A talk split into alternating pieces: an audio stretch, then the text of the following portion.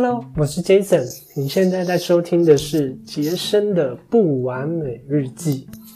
Hello，又见面啦。最近我发现呢，身边有越来越多人不太喜欢现在的自己，当然也包括我自己在内啊。有时候会觉得，就是觉得自己不够好啊，然后觉得自己不够完美。但是静下心来思考一下，现在的你或者是现在的我。不就是也是三五年前我们做了一系列决定，而而决定成为现在的自己吗？会有这样的想法，听起来是很哲学的。因为上个礼拜啊，我去听了一个哲学咨询作家楚世营的演讲，应该有很多人都知道，因为楚世营真的是蛮有名的。然后我当当场立马也被圈粉。啊，楚老师很厉害，楚信老师他总共出了五十几本的书哦，很厉害。有一些有一些人这辈子都还没有看过五十几本书。对我在说我女朋友。那同时他还是 TED TED 的演讲者，然后他在三十岁那年，他放弃了高薪的工程师这一职，然后决定去 NGO 国际组织担任一个国际的工作者。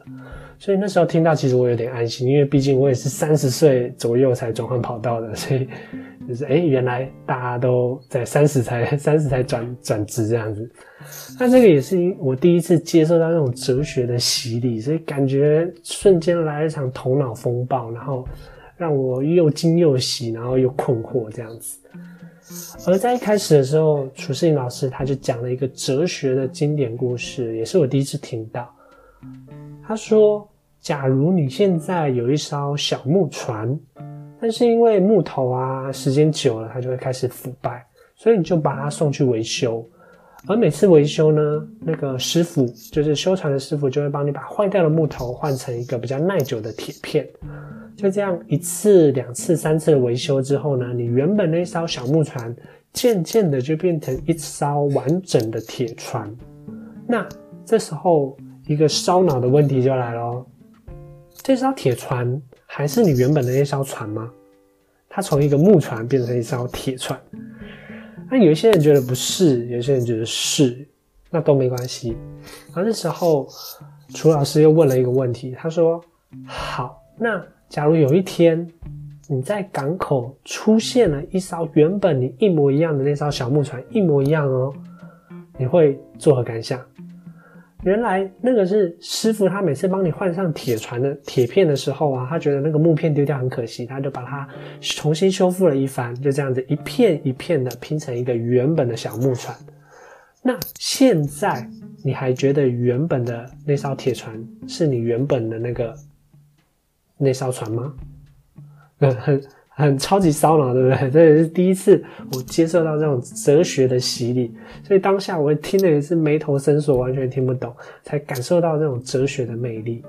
不过这个故事其实是主持人老师想告诉我们，不管是木船也好，铁船也好，首先你一定要先认清自己到底自己是谁，你自己是哪一艘船，你才有可能成为你想要成为的那个自己。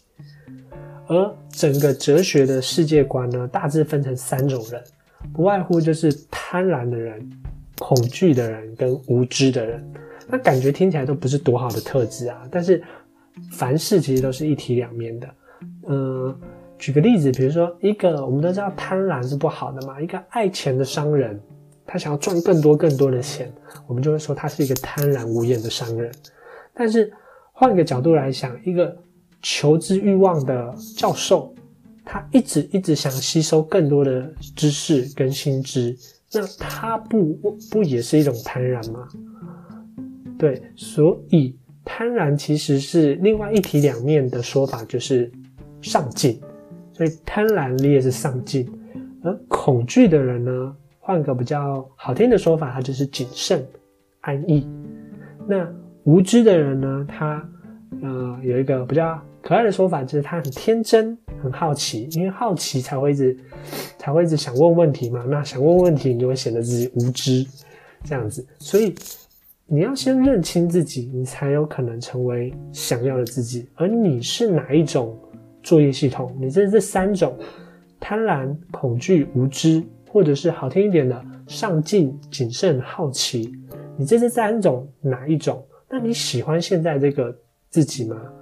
如果你接受现在的自己，那恭喜你，你这辈子他你会过得很幸福快乐，就是你接受了嘛。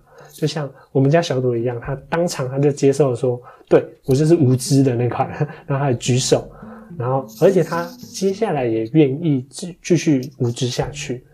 但是呢，人生是自己的嘛，他并没有对错，所以如果你不接受，那你就改变。所以像我就是属于。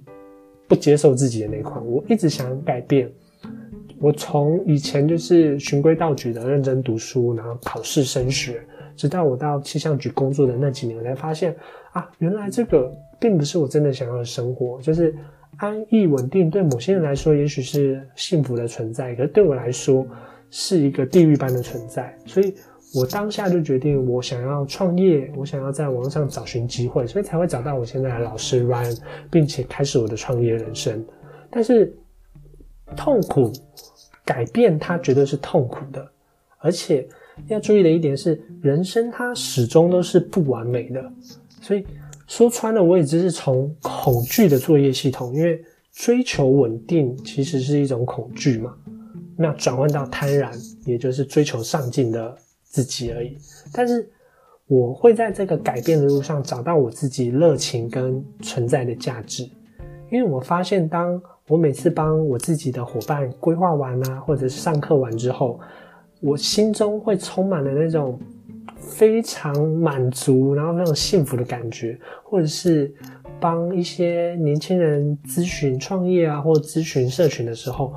我会非常兴奋，在教他们一些东西，我才发现原来我很喜欢当教练、当老师这个角色。我是热爱教育的，而不是这不只是那种学术啊、技能上面的教育。因为每当我当帮伙伴规划问题的时候，发现他们内在有一些。不好的信念的时候，我会想要帮他们扭转这个信念，所以是偏向那种全方面让自己变成更好的那种人的教育。然后我真的很喜欢教育，所以我相信只要你找到你热情的那个领域，你就一定可以在你热情的那个领域成功。所以最后，如果你也不喜欢现在的自己的话，那你就不妨为三五年后的自己做一个改变的决定吧。